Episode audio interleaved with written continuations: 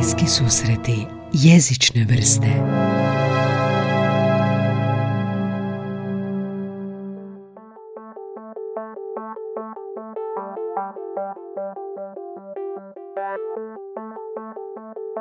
Dobrodošli u novu epizodu podcasta Bliski susreti jezične vrste. Današnja epizoda, znakovni jezik i ponajviše hrvatski znakovni jezik, može ići ruku pod ruku s epizodom 3 ovog podcasta u kojoj sam ugostio Katarinu Jurelj. Ona je voditeljica tečaja hrvatskog znakovnog jezika u udruzi Dodir u Zagrebu. Kristina je nagluha osoba, dijete nagluhih roditelja koji je znakovni jezik materini jezik. Dakle, prvo je naučila njega, pa onda hrvatski govorni jezik i zaista je to bio inspirativan razgovor i poslušajte prvo ovo ili prvo nju ako vas zanima znakovni jezik i zaista ćete naučiti puno o iskustvu nagluhih ljudi, o jeziku, o poteškoćama u formalnom obrazovanju, pa i detalja kao što su flertovanje na znakovnom jeziku. A ova epizoda danas bit će onako sve što ste htjeli znati o znakovnom jeziku, a nikad niste se usudili pitati ili niste imali kog pitati ili niste jednostavno googlali. Osim toga, e, ja sam završio dva tečaja u hrvatskog znakovnog jezika baš u dodiru, pa ću ispričati i neka iskustva iz prve ruke i neke anegdote pred kraj podcasta. Pa za početak e, kratak, ali zaista kratak e, povijesni pregled u kojem sam koristio udžbenik znak po znak koji izdaje Dodir, te diplomski rad jedan od Klare Majetić sa Filozofog u Zagrebu um, diplomski se zove Uvod u hrvatski znakovni jezik, pa ću koristiti kao izvore. baš u tom diplomskom radu autorica navodi da je najstariji zapis koji spominje gluhe dolazi negdje iz tisućite godine prije Krista. Riječ je o Talmudu, židovskom zakonu, koji gluhim osobama nije davao pravo vlasništva. u petom stoljeću prije Krista Platon u svom dijelu Kratil spominje znakovni jezik kada Sokrat postavlja pitanje kad ne bismo imali ni glasa ni jezika, te kad bismo ih htjeli jedni drugim otkrivati stvari, ne bili smo li poduzimali, kako to sada radi nijemi, da ih označujemo rukama i glavom i ostalim dijelovima? Tijekom radnog srednjeg vijeka smatralo se da su gluhe osobe opsjednute zlim duhovima, kako je to već bilo u to vrijeme, zbog čega su se neobično ponašale i neobično ili nikako govorile zbog tog um, deficita. Srednji vijek je gluhoću dosta gledao kao božnju kaznu, znači gluhi ne mogu čuti božu riječ, pa onda ne mogu biti ni spašeni. Američki indijanci su za razliku od većine svijeta mislili da gluhe uh, isplati se podučavati. Uh, smatrali su da su gluhi umno i fizički sposobni poput čujućih. To je vjerovanje koje se u Europi tek u 16. stoljeću počelo javljati. Što više među tim plemenima američkih indijanaca je i prije otkrića Amerike znakovni jezik bio korišten kao lingva franca, odnosno najrasprostranjeniji jezik. I to isto nekako pokazuje da znakovni jezici nisu isključivo jezici gluhih. Kroz povijest, naravno razvitkom svega, tako i dolazi do razvijenja svijesti o znakovnom jeziku. Sustavna istraživanja lingvistike počele su negdje u 50. i 60. godinama. Pionir tog područja bile William C. Stokoe, proveo je studiju koju je nazvao Sign Language Structure. Opisao je praktički fonologiju američkog znakovnog jezika i onda je tako nastao američki znakovni jezik, odnosno American Sign Language, ASL. U 80-ima je daljim tim lingvističkim istraživanjima utvrđeno da znakovni komunikacijski jezik, da je znakovni jezik komunikacijski jednako učinkovit kao govorni jezik. Čuveni neurolog i psiholog Oliver Sacks je jednom prilikom ustvrdio da je znakovni jezik citiram, jezik prikladan i za ljubav, i za govore, i za flert, i za matematiku. Kako je stanje bilo u Hrvatskoj? Pa 1921. godine u Zagrebu je osnovano prvo društvo gluhih južno od Beča i Burimpešte, zvalo se Dobrotvor. Nakon drugog svjetskog rata, 1945. osnovana je i lokalna udruga gluhih u Splitu. U Zagrebu je 1994. osnovan Hrvatski savez gluhoslijepih osoba DODIR, koji se između ostalog borio i za to da postoje prevoditelji koji će prevoditi nastavu u formalnom obrazovanju u redovnim školama gluhim i nagluhim učenicima. Od 2017. su radili na tome da se angažira i u vrtićima. Prva hrvatska škola za gluhe bila je Zemaljski zavod za gluhodnijeme. Otvorena je 1885. u Zagrebu. Danas je to Centar za odgoj i obrazovanje Slave Raške. U Hrvatskoj, za razliku rečemo u Sloveniji od 2002. kada je to službeno priznat jezik, e, tek 2015. Zakon o hrvatskom znakovnom jeziku i ostalim sustavima komunikacije gluhih i gluhoslijepih osoba u Republici Hrvatskoj. E, članak 5 navodi hrvatski znakovni jezik je izvorni jezik zajednice gluhih i gluhoslijepih osoba u Hrvatskoj. Samosvojan je jezični sustav s vlastitim gramatičkim pravilima, potpuno neovisan o jeziku čujućih osoba i to će biti važno za nastavak podcasta. Danas u Hrvatskoj živi negdje oko 12.000 gluhih i nagluhih osoba koje koriste znakovni jezik. Taj znakovni jezik se većinom koristi u njihovim zajednicama, u njihovim klubovima, na tečevima jezika ili kod prevođenja, kako onako vidite na TV-u i na službenim kanalima. Integracija u školama je kako gdje je provedena. Katarina je u podcastu pričala kako kad je ona odrastala nije bilo asistenata u nastavi, danas ih ima. Slušni aparati su bili puno bazičniji, danas je to puno bolje napravljeno. Spominje se ovom udžbeniku znak po znak da je integracija gluhih, nagluhih, gluhoslijepih dobro provedena u Zagrebu u 12. gimnaziji, u drugoj ekonomskoj školi, te na učiteljskoj akademiji i edukacijsko-rehabilitacijskom fakultetu. Toliko o povijesnom pregledu. Idemo zapravo vidjeti što su znakovni jezici. Znakovni jezik je jezik gluhih, nagluhih i gluhoslijepih osoba, a može biti i sredstva, pomoćna sredstva jeziku čujućim osobama. I to su ti termini koje moramo znati, podjela ljudi prema slušnosti. Nagluhi, dakle djelomično čuju, Gluhi ljudi ne čuju uopće, gluho slijepi, dakle poteškoće sa vidom i sa sluhom, i čujuće osobe koje smo mi koji čujemo. Nikako nemojte koristiti termin gluho njem. To je nešto što su meni prvi puta rekli čim sam došao na tečaj, jer takvo stanje ne postoji zapravo. Ne postoji stanje njem. Gluhe osobe nisu po njihovim stanjima nijeme. To je neispravan dakle termin. E, osobe nisu izgubile moć govora, nego kako je govor porezan sa slušnim organima koji pak ne funkcioniraju dobro, a gluhe osobe izabiru ne govoriti. Često se tu govori i pantomimi, no pantomima imitira radnju i univerzalna može biti u svakom jeziku, jel, voziti recimo ili trčati ili slično. Međutim, znakovni jezik je jezik, uči se kao strani jezik, ima svoju gramatiku i svoj vokabular. Govorni jezik u odnosu na znakove nije njegova alternativa, niti prijevod, nego je opet zaseban jezik. Dakle, govorni jezik je neovisan od znakovnog. Evo primjerice, e, kod gramatike koja je razlika. U govornom jeziku reći ćete zovem se Gaj, ali na znakovom dok to pokazujete, vi e, izričete to sa ustima, oblikujete usta i zapravo ćete izgovarati ja zove Gaj. Dakle, potpuno drugačija gramatika. Nadalje, ne postoji jedan univerzalni znakovni jezik na planetu. Ne znam se koliko ih točno zapravo ne postoji, postoji neki izvor koji sam pronašao stranica etnolog prema podacima iz 2013. što je pak već 7 godina unazad, govori da ima oko 137 znakova, oko 137 znakovnih jezika na svijetu. Zanimljivo je da se svi razlikuju i to značajno. Primjerice, britanski znakovni jezik i američki znakovni jezik, iako im je govor na govorni pandan e, relativno sličan ili isti, vrlo su različiti. Postoje francuski znakovni jezik, australski, talijanski znakovni jezik i tako dalje. Budući da je ovo jedan audio podcast, objasnio bih na jednom primjeru kako se ti jezici razlikuju znakovima. Evo primjer, Znak mama na hrvatskom znakovnom jeziku je ispružen dlan desne ruke, ja sam dešnjak, prema bradi, okomito je na bradu, malo s desne strane i udarate si u bradu i odmičete dlan od brade napred nazad dva puta i govorite ma, ma. To je hrvatski znakovni jezik. Ako sklopim šaku, ako sklopim danu šaku i udaram u obraz desni, onda je to na talijanskom ma, ma. Ako dlan ispružim prema van, postavim ga prema prsa vodoravno, prema, na prsa vodoravno i dva puta udarim o prsa opet prema van. Nježno to je francuski znakovni jezik, na francuskom znakovnom jeziku riječ mama.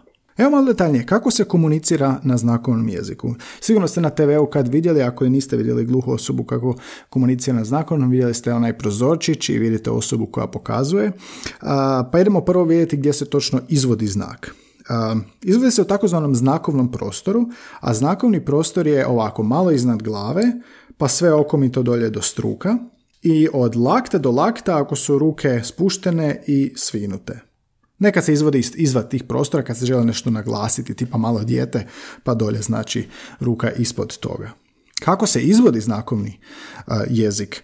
Pa izvodi se ručno, dakle jednom rukom ili obje ruke. Izvođenje s dvije ruke može biti e, jedan znak, jedan pokret s obje ruke isti ili dva različita pokreta. Primjerice broj 10 su obje ruke jednako spajamo srednji prst i palac i dva puta kao da tapnemo palac i kačepr zajedno i to je 10. Znači obje ruke isto. Osim rukom, e, znakovni jezik se izvodi i glavom, neručno, dakle glavom, ili kombinirano ručno i glavom i pokretom tijela. U znakovnom je važno reći da postoji takozvana dominantna ruka i to je ona ruka koje ste ili dešnjak ili lijevak, pa će vam ta ruka biti dominantna. Što to točno znači? Pa je ovaj znak koji sam ranije pokazivao, znak mama, izvodio sam s desnom rukom jer sam dešnjak. To je jednoručni znak. Ako izvodimo dvoručni znak, evo recimo uzet ćemo dvoručnu abecedu, slovo T, dominantna ruka je ona koju mičete. Dakle, ona koja se miče u izvođenju znaka, dok će nedominantna, odnosno u mom slučaju lijeva, biti ona stacionarna ili fiksirana. Evo kako to izgleda recimo sa slovom T.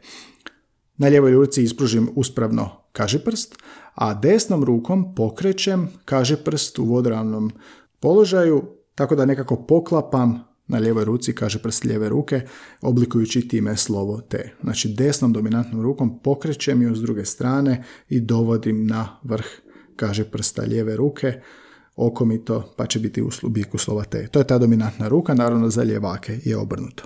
Znakovi se dakle kreću, pokreti mogu ići gore dolje, mogu ići lijevo desno, napred nazad, mama je bila napred nazad, znak za prošlost je kao da bacate nešto iza sebe preko ramena, prije, znači prošlost, napred nazad.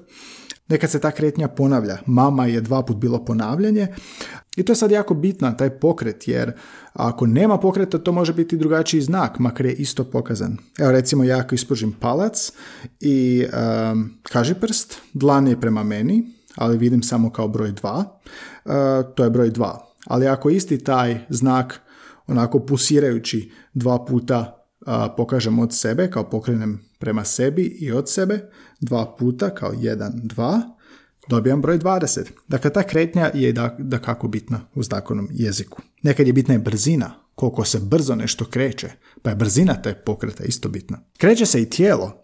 Recimo da pitate nekog um, ozbiljno, kao iznenađeni ste, ozbiljno.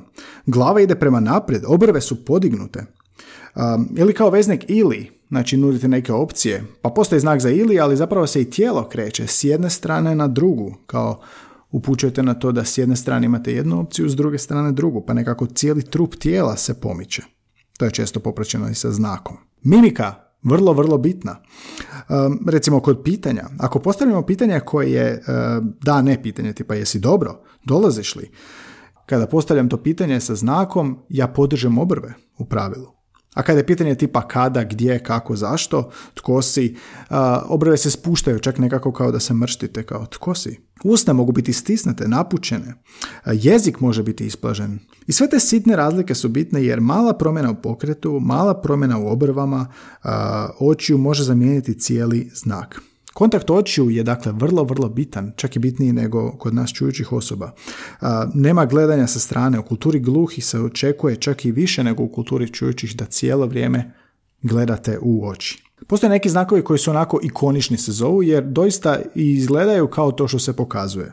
Primjerice, voziti auto je s dvije ruke kao da ste primili vola na 10 i 2 i malo rotirate lijevo desno i to je voziti.